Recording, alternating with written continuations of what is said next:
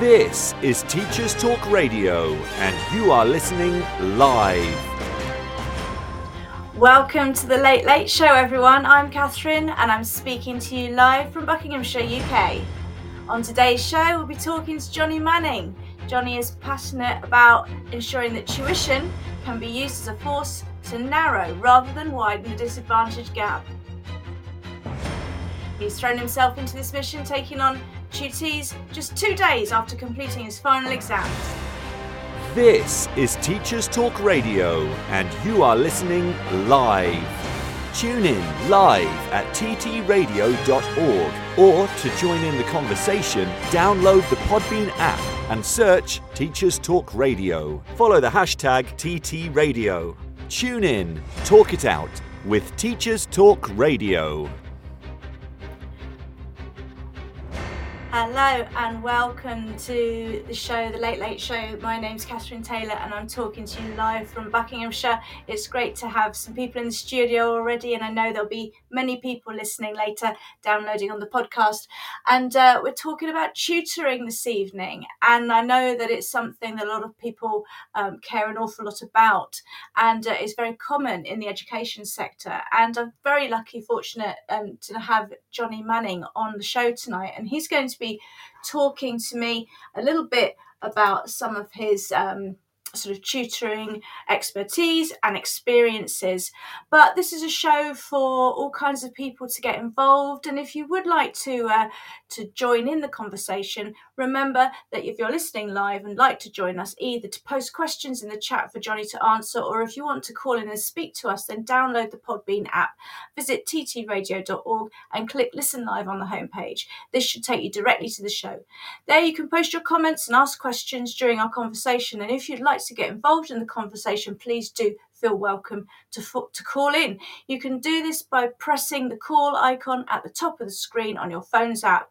And uh, if you click this, I'll be able to connect you. But before any of that, let's have a few messages. This show is brought to you in partnership with John Catt Educational, publishing professional development books and resources to support great teaching and learning in schools around the world. Have you checked out their latest releases? Use the code JCTTR2324 for 20% off your order. Don't miss out. Visit johncattbookshop.com to explore their full range of titles and advance your own professional development today. Happy reading. Bett UK is empowering the everyday wins, cheeky grins, big conversations, budding aspirations. Our goal? To make EdTech accessible and teaching exceptional. Join the global education community on the 24th to the 26th of January 2024 as we make education better together. Ticket off your Christmas list today. Get your free ticket before the 13th of December deadline. Visit www.uk.bettshow.com forward slash visitor dash registration.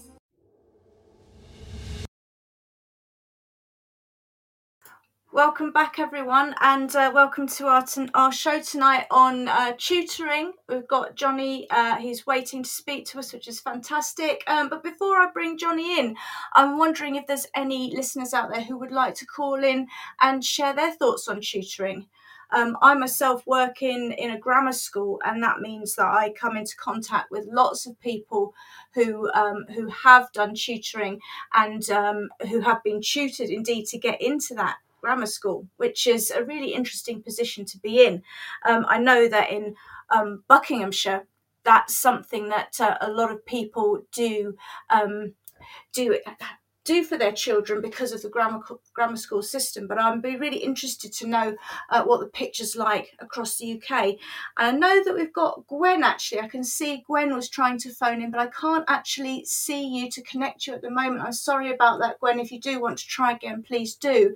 Um, and while we wait to see if anyone wants to call in and uh, join in the conversation, I'm just going to um, invite if I can just see my screen, I'm just going to invite Jonny into the online studio. Welcome, Jonny. How are you? Good evening, Kathryn. I'm well, thanks. How are you? I'm fine. Thank you very much, and thank you for calling in. Um, so, as I've said, this is supposed to be an interactive uh, chat. So, if there are people who want to kind of get involved, please do so. Um, but, Jonny, could you tell us a little bit about yourself and um, and your tutoring, um, your passion for tutoring, please? Yeah, absolutely. So, I mean, I have been tutoring in, in some way, shape, or form for, for over 20 years now. So, I started um, tutoring one of my sister's friends when I was 15, uh, helping them out in maths, and, and the word soon spread and uh, took on more and more more students back then. Um, before moving to London and, and, and tutoring my way through university for essentially what was beer money at the time, so studying maths at Imperial um, and finding lots of students, yeah, looking for help across the capital. And, and would, when I graduated, sorry, sorry, Jonny, would they have been students who were? Oh, sorry, I, I don't know if you're touching your phone, Jonny. Is it possible that you can lay it flat on the table because we're getting a bit of rustling there? I'm afraid. Of course, how's that? That should be all right. As it's just they're ever so sensitive. Um, thank you so much. But would these have been um, fellow students or in the year below, or were you tutoring people who were doing their GCSEs and A levels at that time? So that was tutoring, yeah, mostly GCSEs and A levels, um, okay. and a, a, wide range of pupils, yeah, that were looking to excel, get A's, A stars, but also those that were really struggling to get their pass grade. Okay, and and so when you were doing that, what I, I take it you kind of identified a need then. So how has that sort of developed into your um, ideas about closing the attainment gap and the disadvantage gap, which I know that you're very passionate about? Absolutely. So, yeah, as I graduated from university in 2008, um, I decided to take tuition further. Um, there wasn't many tutors around like myself in time, as kind of retired teachers beaten down by years and years in the classroom. Uh, possibly some of your listeners have got that feeling. Um, so I set out to, to create a company that provided young, enthusiastic, okay. engaging tutors. Tutors Fantastic. who were. And so I, I, can just see actually, we've got, sorry to interrupt, we have got someone just calling in. Um, and so let's just bring, is it Gwen? Is that Gwen just coming in there? So sorry to interrupt there. I've got a number of things. Hello. Okay. Oh, hello. Is that Gwen? Hopefully. Hello. Hopefully. I've, been pressing Gwen, lots. Jonny, Jonny, Gwen. Fantastic. Hi. Thank you. Um, nice to meet you, Gwen. Buttons. Hi. Nice to meet you too. Gwen, I wonder if you could just um, tell us your experience of, of being a tutor or or how you because and that's quite interesting because I, I think if I because I know you're a regular on Teachers Talk Radio I think you have become a tutor after yes. leaving the classroom is that is that right that's right which yeah. is kind of what Jonny was alluding to isn't it yeah because I I was part time in a school and um, on my day off I was tutoring um, for a company who I suppose it's alternative provision Mm. And we tutor pupils in their own home who are who can't attend school for all sorts. So that could be health reasons. Often it's SEMH. Um, sometimes school refusers. Um, and uh, well, it's just it's really enjoyable work to do, and it, it, kind of gave me the impetus to find a bit of courage and um, and do more of that, and become totally self-employed as a tutor. So it's um, it's not it's nice because it's one tutor one pupil at a time as opposed to hundreds. And um, um, uh, but the, the, work's like really really rewarding because um, unless I was sat in front of these children tutoring them they, they wouldn't be getting any, any teaching at all.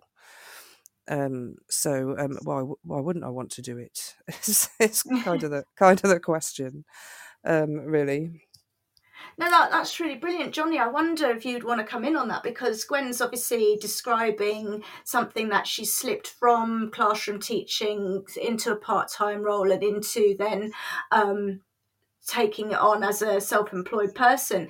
Um, Jonny, when you've come in contact with people who've become tutors, do you do you meet a lot of people that have got into it through that role?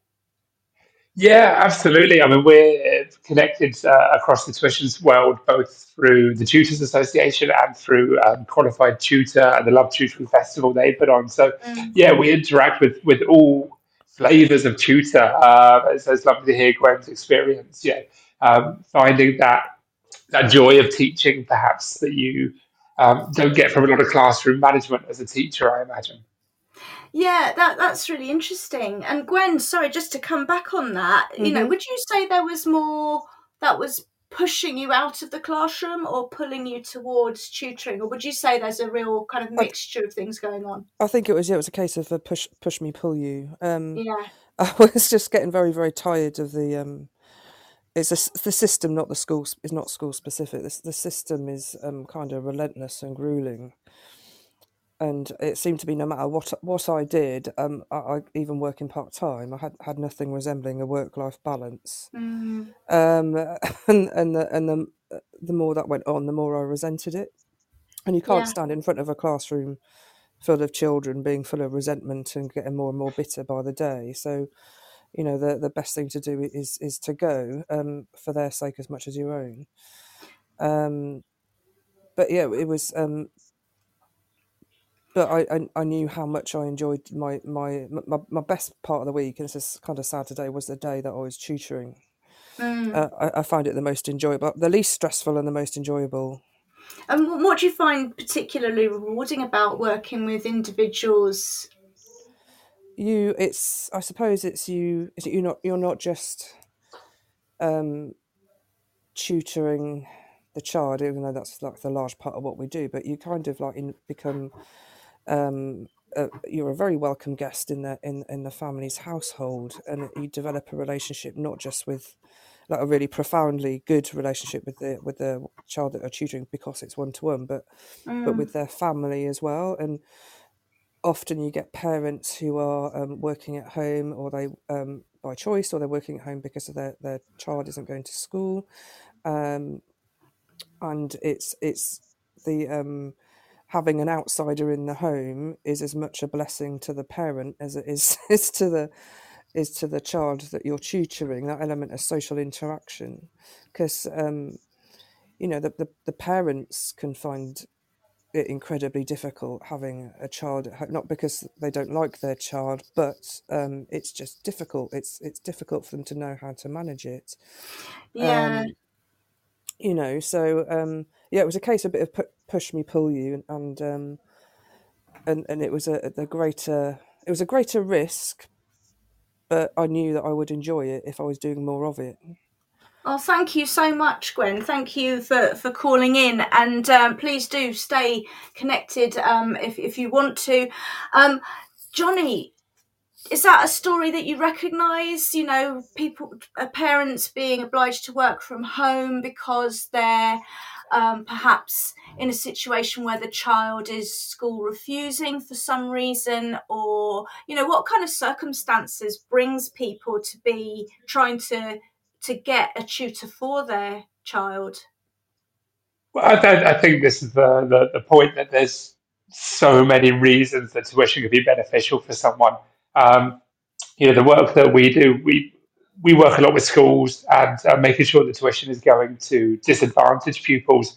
Mm. Uh, when you think of classic tuition, the stereotypical tuition that comes to mind, it is normally affluent or better off upper middle class parents who can afford tuition for their children. And you talked earlier about your grammar school system, about yes. the drilling tuition that happens to get people to pass the 11 plus. Um, yeah, what we're doing is trying to use tuition as, as, as more of a leveler. So mm. providing tuition to the pupils who may who wouldn't be able to afford it at home, but who definitely deserve that one to one or small group support, then opportunities to, to have their questions answered. Oh, is your, your phone's a bit um, crinkly again there, Jonny? I don't know if you've got have you, have you got it flat on the table? Yeah, I do. Okay, no, sorry. It's just I think when whenever you move, I'm getting a bit of a rustling. But no, it's it's sure. so it's so interesting, isn't it? Because, um, as I say, we all have different contexts, and certainly, uh, in my in my context, I've I've got, as you say, the eleven plus system, and I regularly say to the kids, you know, you've got here because of you know yes you're very clever young people but actually there's a very large amount of systematic tutoring that goes on in, in buckinghamshire um, in a particular demographic. Um, but you know when i if i was to try and teach my own son for example during lockdown that really just only ends in tears probably for him and for me. Um, but you know if you've got a child who's refusing school and and you talk about it being this great leveler um, how, would you, could, could you just tell us a little bit about how that works in terms of, um, for example, working with schools to get those pupil premium perhaps students or those disadvantaged students um, to have access to the kind of leveler that, that you've described? Yeah, so it's exactly that. You know, um, it's, it's schools tapping into that pupil premium budget, which is designed to give financially disadvantaged pupils the same opportunity in life that their better off peers have got. And, and what better way to do that than, than tuition? Um, the school can, can select the pupils that are going to benefit from this and, and put the tuition in place in a, in a, vast array of ways. It could be that they're coming out of class to have it um, one to one support. It could be staying after school, but it can also be that they're having this in evenings and weekends, um, accessing it online, um, and then yeah, getting that that same opportunity um, you know, you talk about the 11 plus. The 11 plus is supposed to be a, a natural aptitude test. Yeah, there's the mm. idea of the grammar school system, um, and I think you, as you point out, there is systematic tutoring taking place, um, which is kind of under undercutting that. Um, yeah, it's interesting. Yeah, recently in China, um, there's been big, big, big steps where tuition is now illegal um, unless it's the charity delivering it. So you know, China have taken this move to say no, we're we're, we're going to uh, prevent this uh, secret weapon of the affluent to give their children this leg up in life. Um, so it's going to be the same for all. I, I, think we're a long way from, from that in that, this country, and of course, uh, as a company that delivers tuition, I, I, yeah, I yeah, no, that, but, but it's, uh, it's an interesting move interesting proposition, isn't it, to say that it must be delivered by charities? And and I, I, guess the state education system isn't a charity, but it's sort of this idea that it it should be a leveler. Um, you talked a little bit about. Uh, in our prior conversations about what you've described as a pincer maneuver. Now, tell me what do you know what I'm does that sound familiar from yeah it does sound familiar so it, uh, yeah, sounds a, a bit like there might be a crab and i don't think that's what you mean it, it is taken from the idea of the crab. Yeah, it's a direct quote from um, CFEY, um, and Who's they're talking about CFEY? Uh, CFEY. I can't remember the exact uh, acronym now. Uh, the, the, sorry, the, Cent- the Centre for Education and Youth. There you go. So okay, they, they, they, they, do a lot about um, social mobility um, and, and, and how schools can help um, disadvantaged pupils. Now, a recent study they, they did was you know, looking at how pupil premium is spent in order to narrow the disadvantage gap. It's not just about raising the performance of disadvantaged pupils.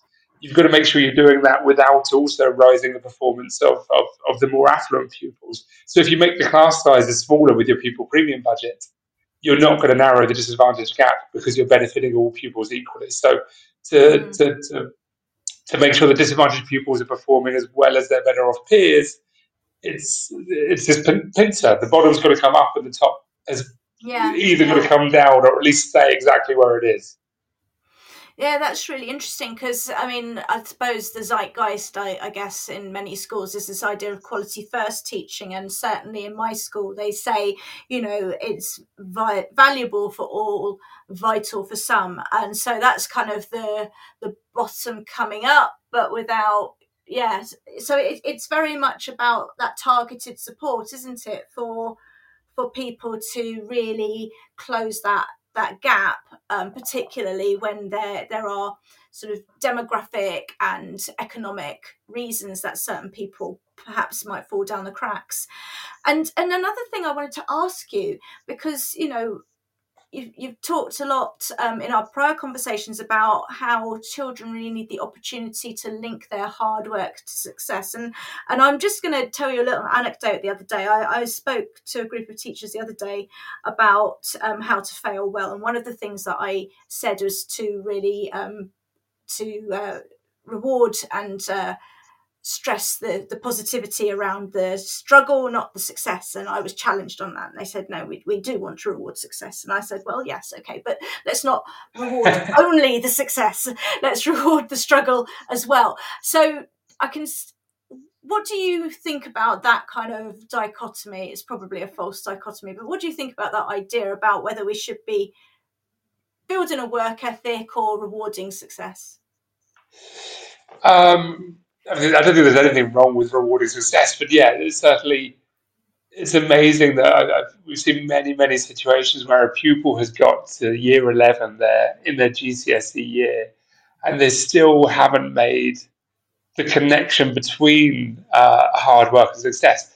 And you know, they've certainly struggled, but they've in the class that sometimes that's all they've done. They've struggled and they've never sort of had that resolution at the end, and they've never had that um, realization that the, the, fruition of that struggle. Whereas you put them in a one-to-one tuition session where it's going at exactly the right pace for them, and it's tackling exactly the topic that they're struggling with, and they can sit there over the course of you know, half of the lesson, half an hour, apply themselves, and have that eureka moment of like, I get this now, and. Mm.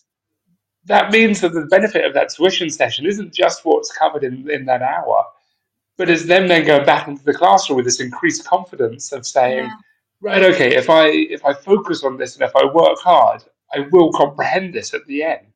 Um, and uh, yeah, I've, I've, actually stolen that quote as well, linking hard work to success. That's from Amy Welch uh, of, of Paddington Academy, um, who, who, described that as the outcome of tuition, which I, I just yeah loved as a as a description of, of, of the benefit of, of what you're doing in this one-to-one setting. And so, would you kind of almost describe one of the one of the outcomes, perhaps that effective tutoring can have, is to actually have almost a character education element to it, where students are bolstered and you know have those meaningful opportunities to feel successful. Yeah, absolutely. Uh, there's uh, we're actually halfway through a study at the moment about um, just how much uh, increase in motivation and self-efficacy uh, a course of tuition can have on pupils. And it's certainly been our standpoint as an organisation in the sense of by using university undergraduates who are attending top universities but are massively passionate about the subjects that they're teaching, they can not only act as educators, they can act as role models and mentors as well. And we've had countless examples of pupils starting tuition saying, you know, oh, you know, can't stand maths, can't stand English, can't stand science, whatever it is. And then actually going on and, and passing that exam and taking it as an A level, you know, having a complete about turn. So um, it's about that inspiration. Who, who are, you get people who are kind of ma- what you might describe as maths phobic and things like that. So do you think that that's just that connection can really kind of head off the kind of negativity that someone might have associated with a particular subject over time? Is that is that yeah absolutely. It's it's i mean uh, yeah some of this sort of maths phobic things i think that gets embedded at an early age sometimes. Mm-hmm. people have this sort of language oh i'm a maths person or i'm an english person and and shut out the other. Uh, and that can be quite destructive for a pupil. So yeah that that can be you know undone in, in, in just a few sessions. Mm. Realizing that oh gosh i've been carrying this label around my whole life and actually it's not true. You know i'm quite capable of this and oh gosh i actually find it quite enjoyable. I mean i had that exact same um, narrative with history. I mm. didn't enjoy history at school thought i disliked history and yeah now i'm in my 30s i absolutely love exploring it and i realized that I'd, I put this label on myself and shut that world away from me, and you know, uh, uh, I'm upset that I did so. No, that, that's really interesting. I wonder actually, and this wasn't, or not, we haven't discussed this, but I'm going to ask you actually, Jonny, did you have a tutor at any point at school out of interest?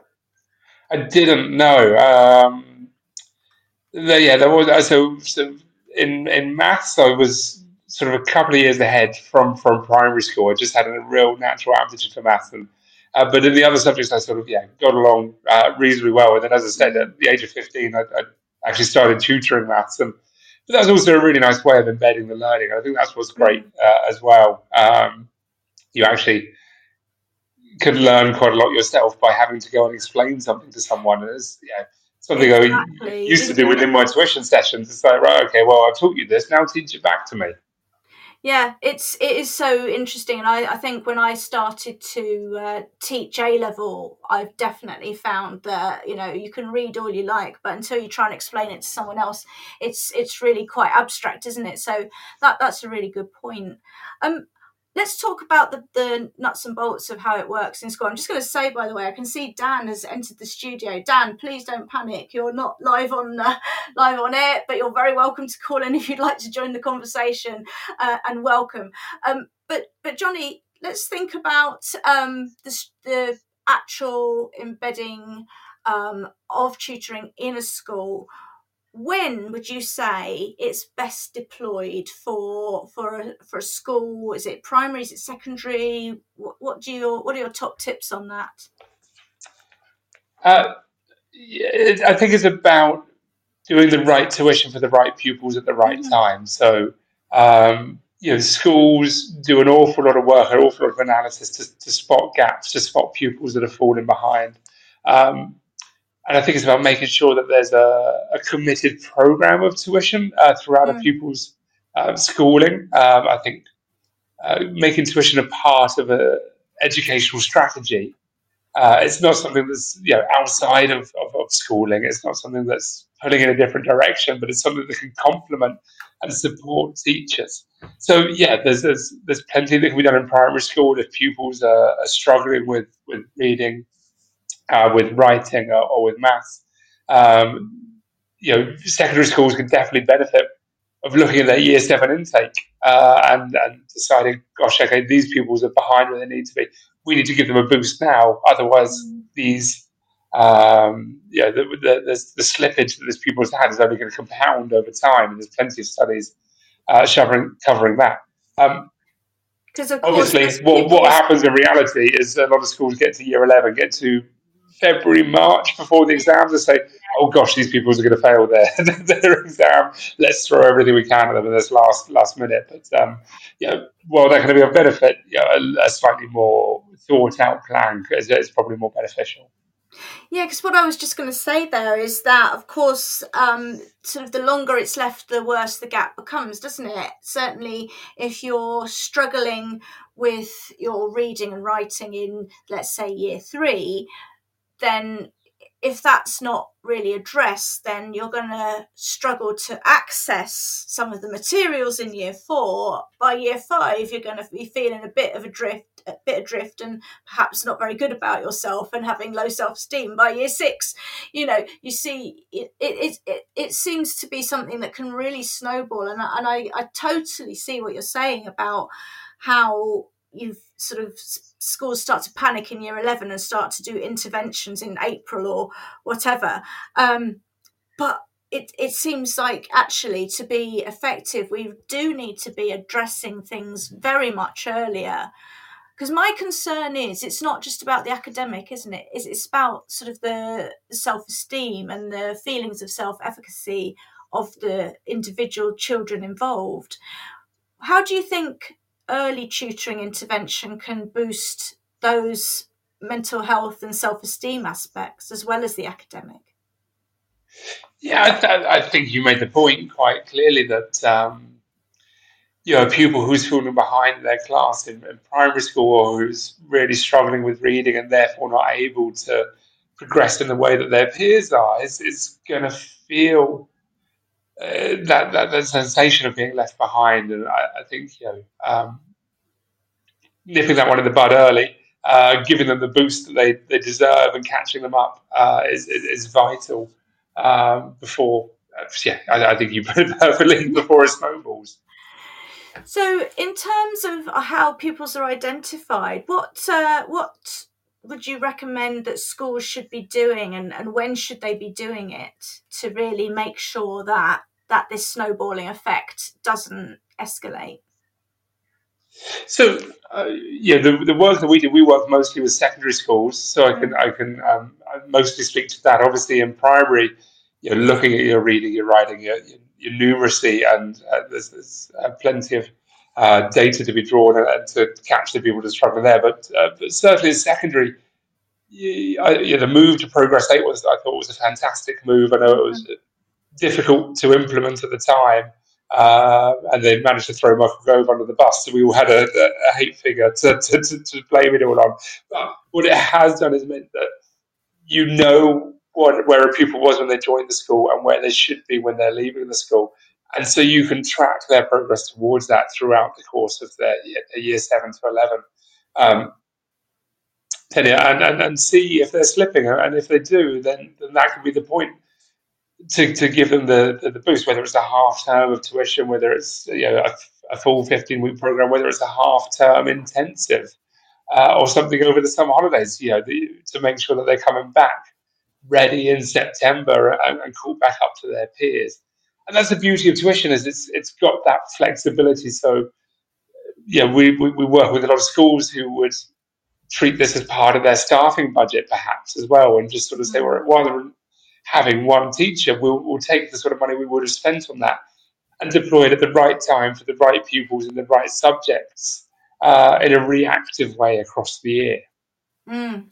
No, that's that's really interesting because one of the things as well is that people might say, you know, are we saying that we're going to replace um, sort of the traditional teaching model?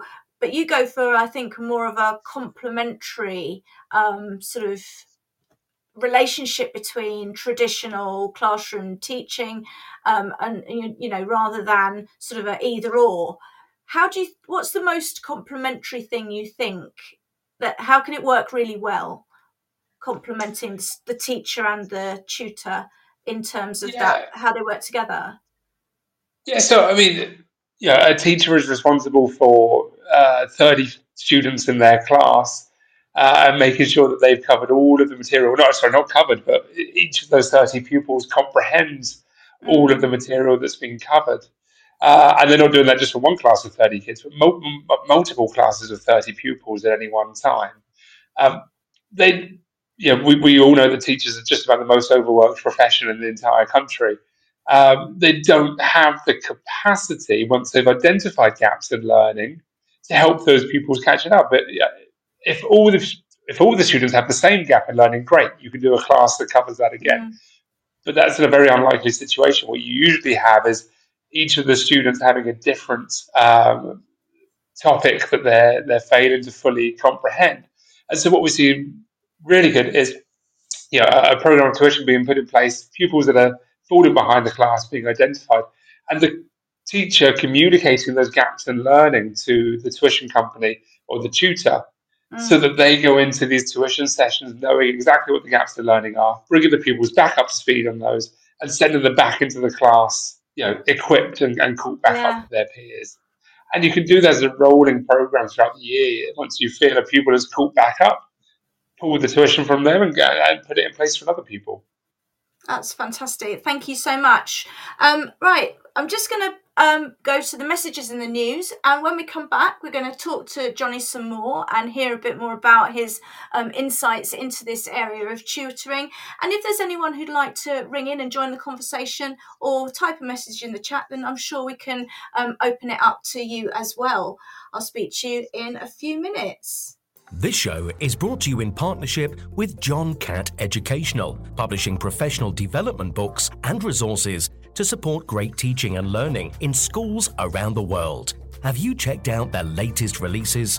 Use the code JCTTR2324 for 20% off your order. Don't miss out. Visit johncattbookshop.com to explore their full range of titles and advance your own professional development today. Happy reading. Bett UK is empowering the everyday wins cheeky grins, big conversations, budding aspirations. Our goal? To make EdTech accessible and teaching exceptional. Join the global education community on the 24th to the 26th of January 2024 as we make education better together. Tick it off your Christmas list today Get your free ticket before the 13th of December deadline. Visit www.uk.bettshow.com forward slash visitor dash registration. This is Teachers Talk Radio, and this is Teachers Talk Radio News.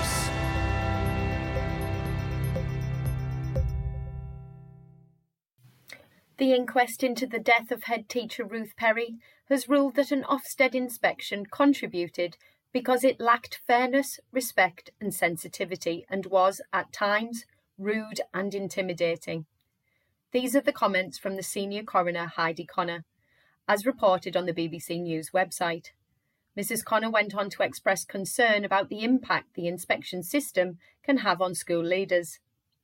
This is the first time Ofsted has been listed as a contributing factor in the death of a head teacher. The coroner also issued a prevention of future death notice, a report that aims to stop similar situations arising again.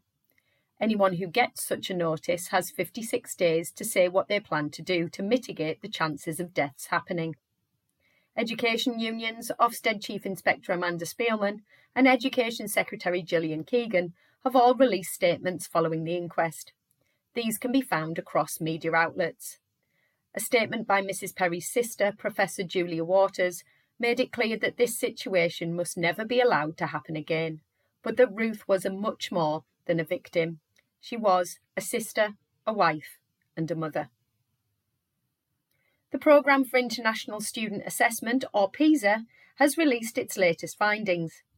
Making the headlines amongst the data was a figure of 11% of teens in the UK who were skipping or missing a meal at least once a week as a result of poverty.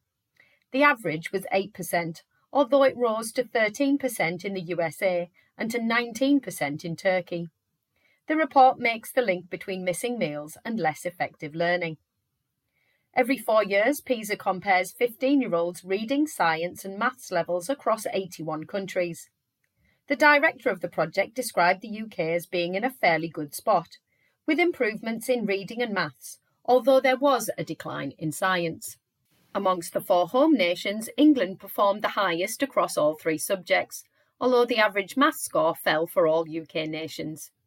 The gap in results between UK nations has widened, with Wales recording its worst results so far, according to the BBC. The Welsh Education Minister said COVID 19 had derailed improvement. Northern Ireland scored higher than Scotland in maths and science, but Scotland did better in reading.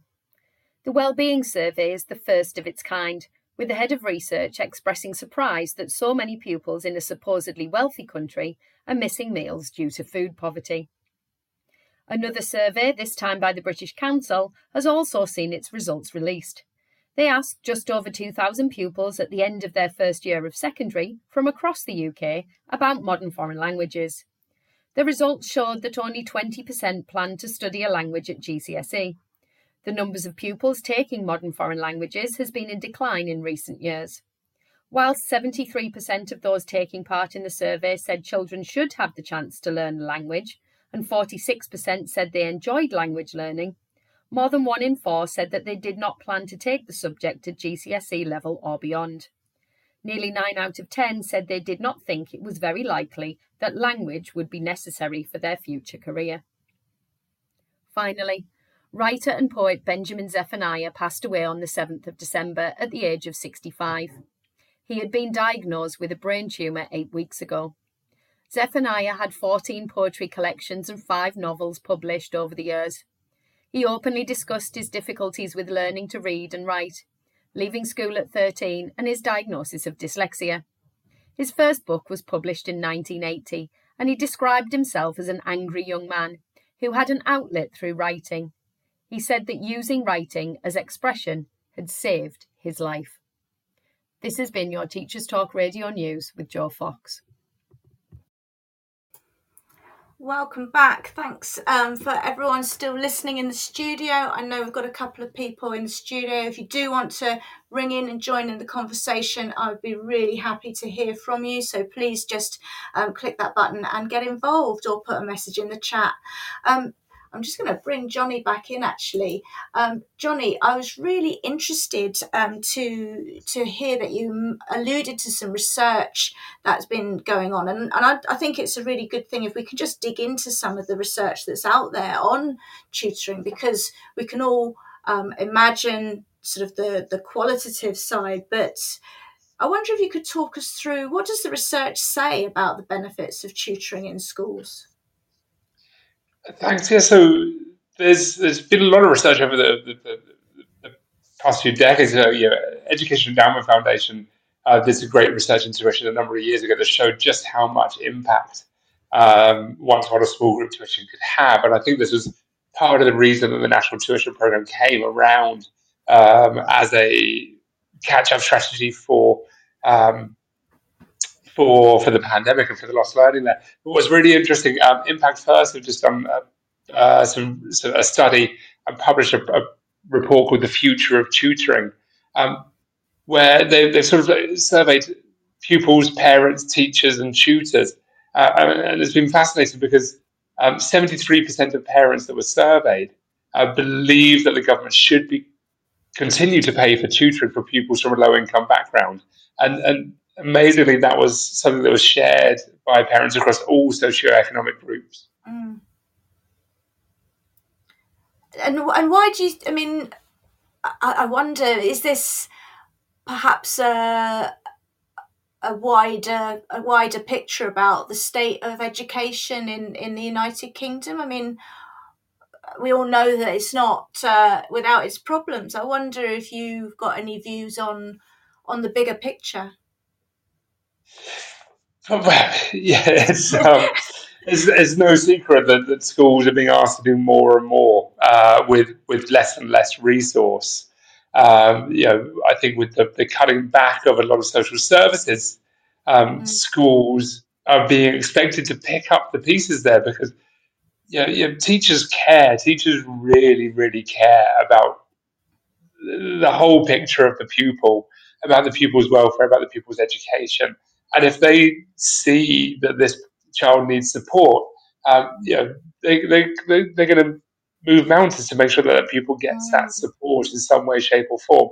And, and you know, so much is falling at, at, at their, um, uh, yeah, for them to, to do um, that there's no worry, no wonder that yeah, there's a recruitment crisis in teaching.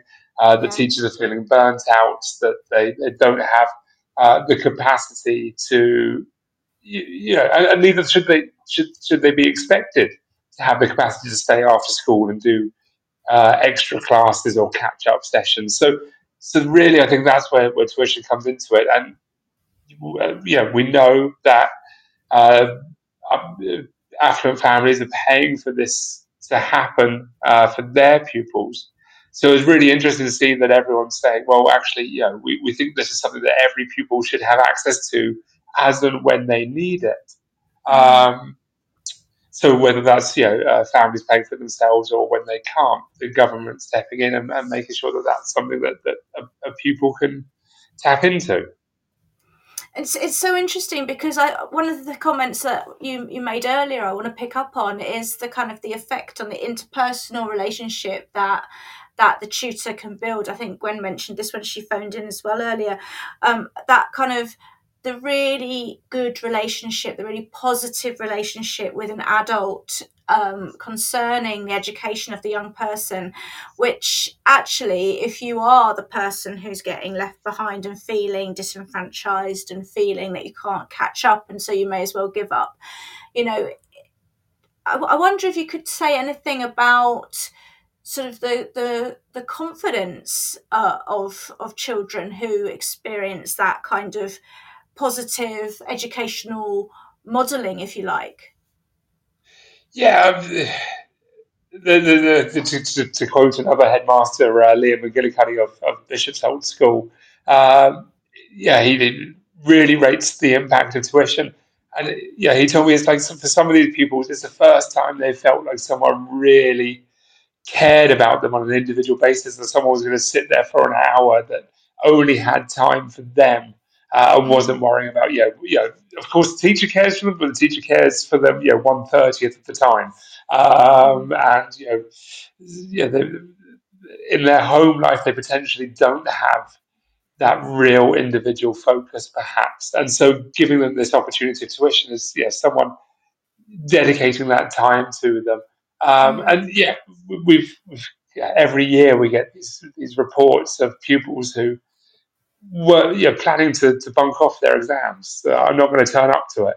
And they put in place, yeah, put the tuition in place, and suddenly they're like, well, actually, you know, oh, go on, I'll give it a go. And then suddenly they're not only giving it a go, but they're passing and thinking about doing A level. We got one of those pupils who, uh, you know, many years later, she went off, she studied um, a degree, and then came back and worked as a tutor for us. So yeah, we. Managed, we managed to do full circle with her. No, that that's really positive, and and I think there was a statistic that I was thinking of, which um which we talked about in our in our kind of as we were preparing for the show, and something like eighty four percent of parents saw an improvement in the confidence of their child thanks to tutoring, and you know that's an extraordinarily you know extraordinary um positive outcome, isn't it? It's it's it's huge, and, and like I say, you know, that pupil takes that confidence back into the classroom. They're the one that's got their hand up they're engaging, they're learning again. So yeah, you, you're not just paying for one hour's tuition; you're paying for yeah. the knock-on effects that that tuition has on the rest of that pupil's week. No, that that's really really positive. Um, and yet, and yet, disaster. So many schools, it's an area of their budgets that they are actually going to look at trimming. What would you say to schools who are having those? You know, is it is it going to be their the lighting or the tutoring. You know, it's, it's desperate times. Desperate times. It is. It's it's, it's desperate times, and the, yeah, the national tutoring program has been uh, incredibly positive. It's uh, been wonderful to to uh, open a lot of schools' eyes to the possibility of using tutoring as part of their educational strategy. Uh, the difficulty is, you know, it's a four-year program. We're in the fourth and supposedly final year of that funding right now. Yeah. Um, what has potentially happened with schools, one is they've got used to paying you know the, the subsidised prices, and so they're looking at next year and saying, well, gosh, we won't be able to afford full price. Um, and the other aspect of this is that over those four years, their pupil premium budgets, of course, um, having not been spent on, on tutoring anymore, um, have been swallowed up with other um, other programs for pupils. Then it's going to be quite difficult to, to grab that pupil premium budget back for mm. tuition. So, uh, you know, I think it's important for schools to look at just how much impact tuition has, how much value of, for money there's. Um, we've been doing impact reports with the schools we're working with this year. Mm. Um, and it's really nice at the end of a program to, to look at how much a school has spent and how many grades progress their pupils have made to say, well, hang on a second, it basically costs you about 180, 190 pounds for each grade of progress that was made. Yeah. It's, it's fantastic value that that is yeah no thank you it's it's so interesting um and i'm just going to open it up because i know that there's a couple of people in the studio i don't know we've got nick he's in the studio Are you uh uh, wanting to phone in, Nick? I know that this is something you've you've been listening for the for the whole show. Perhaps you're interested in talking to us, or um, Paul often rings in. Um, please feel free, Paul, if you are interested in in phoning in. Um, Oh, here we go. Nick, hello. How are you? Hello. Are you there? yes. Hello. hello can you Nick. hear me? I can hear you. Yeah. Um, Nick, Jonny, Jonny, Nick. Uh, Nick, can you Hi, tell Nick. us a little bit about your um your your context and what you've had to to do in terms of your experience with tutoring?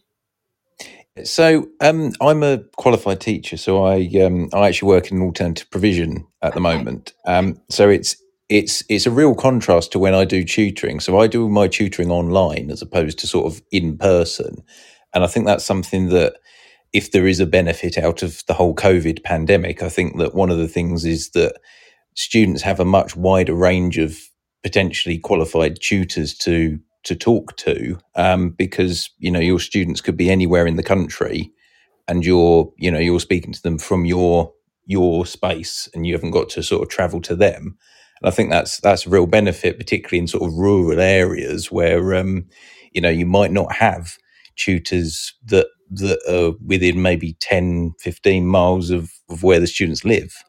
Mm. Um, but, um, it the the struggle I've got is um, with with the alternative provision students that I work with. Um, a lot of them are from incredibly poor backgrounds, and even if they even if they want to progress with a tutor, there's they've got very few options to do that. Um, you know, because money is very tight for everyone, um, and they're just yeah they're sort of they're they're kind of stuck if that makes sense. I don't know if I'm explaining that very well.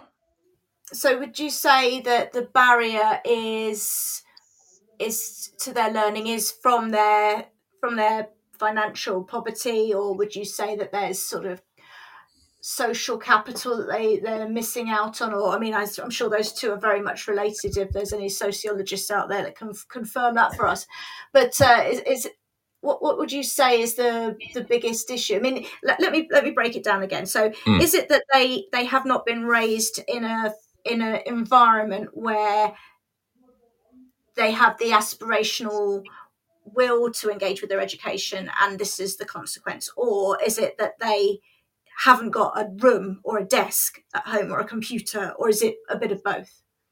I, I, think it's a bit of both, but I think it, yeah, the the aspirational element is is definitely there. But um, yeah, they you know, so, some of the students come to to our place without even having a coat sometimes. Mm. So mm-hmm. um, the thought of spending however much they're going to spend on tutoring is is just out of the question for them, unfortunately, because you know they they haven't got the real basics. Um, and I'm I'm not saying it to be too negative to tutoring because I'm not. And like I said, I tutor and I think it's a great thing. But I think there are inherently some students that are because it's an extra cost in some regard to someone, they're almost sort of automatically locked out of it because they can't afford it, or the sort of the people around them just can't afford to spend the money on it.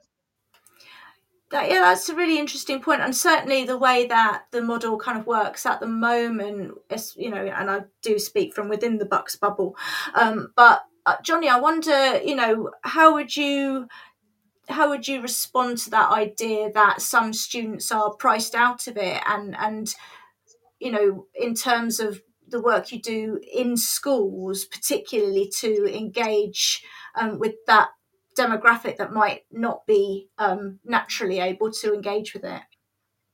Well, yeah, precisely. This is why uh, the National Tutor Program um, was so important. It was to make sure that the disadvantage gap wasn't widened by the pandemic, that tuition was something that was available to all, that uh, could focus on pupil premium pupils who didn't have access to it from their own uh, family resource.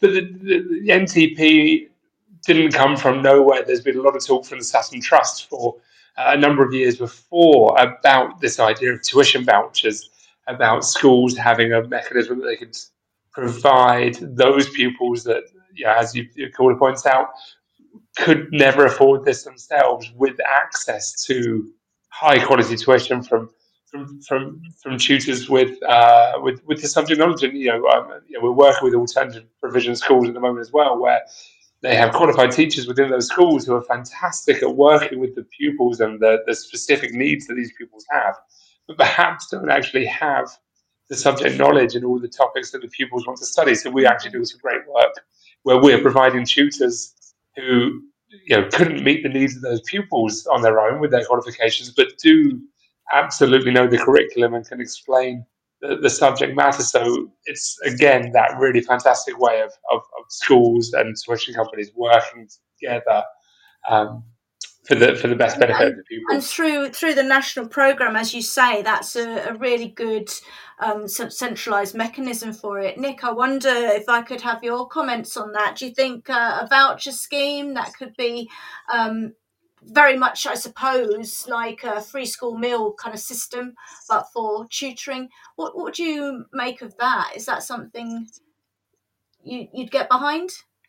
Yeah, I, I think one of the, the problems, as it were, with, with tutoring and why the, the voucher idea might not be a bad one is, um, you know, the tutoring is ultimately in in many ways sort of relatively narrow. So if I if I'm tutoring a student for an hour in I don't know, geography, um, obviously there's some there's some crossover with other subjects, but if they're struggling in five or six different subjects, um, you have to sort of almost prioritize down to the sort of the ones that you feel are the, the the highest priorities. You know, so it might be your English or your maths, but they might be missing out on being able to boost their grades in lots of different subjects. And like you said, you know, maybe having a sort of a, a voucher idea where you can sort of spend it on lots of different subjects, if that makes sense, um, might might not be a bad idea. Yeah, no, that that's that's. Um, I mean, I don't know, Jonny. You might know a little bit more. You probably got your finger on the pulse about what you think the government's going to do going forward. I, I, what's your view? What's the next steps? there's uh, there's an awful lot of politics to happen between now and the next year, of, uh, so we'll have to wait and see. Uh, yeah, what Labour is saying about it, what the Conservatives are going to put into their election manifestos. So um, yeah, we're all waiting with bated breath. I, I'm not writing any three-year financial plans at the moment. No, no. Well, you, know, you could be minister for tutoring, Jonny, and then you could sort them all out. All right. Well, thank you so much. Listen, Nick, any final thoughts on on any of the issues? If you had a magic wand, Nick, what would you do in education? Oh my goodness! Um, just the last thirty seconds. yeah, um, oh, just you know, increase the budgets everywhere. It's just what we yeah. need to do, isn't it? We just need to get more teachers in and be able to spend more money on on developing the students' education. Oh, brilliant. Jonny, what's your magic uh, wand uh, wish for education in, in England and the UK? Uh, I think you know a huge change that could be really beneficial uh, would be to stop having you know teachers up and down the country teaching the same thing at the same time uh, and moving teachers to a more focused way of supporting the pupils. So have lessons uh, delivered once by, by, by, one, one person who's developed a curriculum and it's broadcast across the country, and then the teachers are there to help the pupils understand it. So, teachers as more like facilitators, then is that kind of your vision there? Yeah, but uh, yeah, it's, it's, it's such a big move; it's not going to happen. no, that that's that's really I hadn't really thought of it. That's a really interesting way of doing it, and uh, I guess in other places in the world they do things very differently, don't they? I've had um, teachers who've come over to my school who've uh, had their education in India and have spoken about the sort of huge contrast um, in their experience of education in their own childhood and the contrast to, to how it is now. And, you know, I guess PISA tells us something, doesn't it? But it's a very narrow quantitative part of you know picture isn't it? And actually we're talking about human beings aren't we? And, and their educational experiences. So uh, oh well jonny we have we've been talking for nearly an hour. We haven't sorted it out yet. We need to, we I think we can go keep, keep thinking. We need to keep thinking. Right, well, we've pretty much come to the end of our show this evening, and I just want to really thank Jonny Manning for joining me this evening, and for Nick and for Gwen who called in earlier as well. Thank you so much to everyone who called in. I'm just going to leave you with a couple of messages. This show is brought to you in partnership with John Catt Educational, publishing professional development books and resources to support great teaching and learning in schools around the world. Have you checked out their latest releases? Use the code JCTTR2324 for 20% off your order. Don't miss out. Visit johncattbookshop.com to explore their full range of titles and advance your own professional development today. Happy reading. Bett UK Thank you. This brings us to the end of today's Late Late Show. Many thanks to our special guest, Jonny Manning, and to all of you who's joined us live. Remember, there are Teachers Talk radio shows all week. Um, find them wherever you get your downloads. Join me um, again fortnightly at the same time. Bye for now.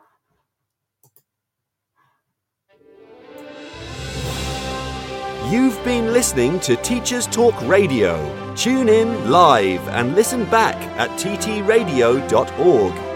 We look forward to hearing from you next time on Teachers Talk Radio.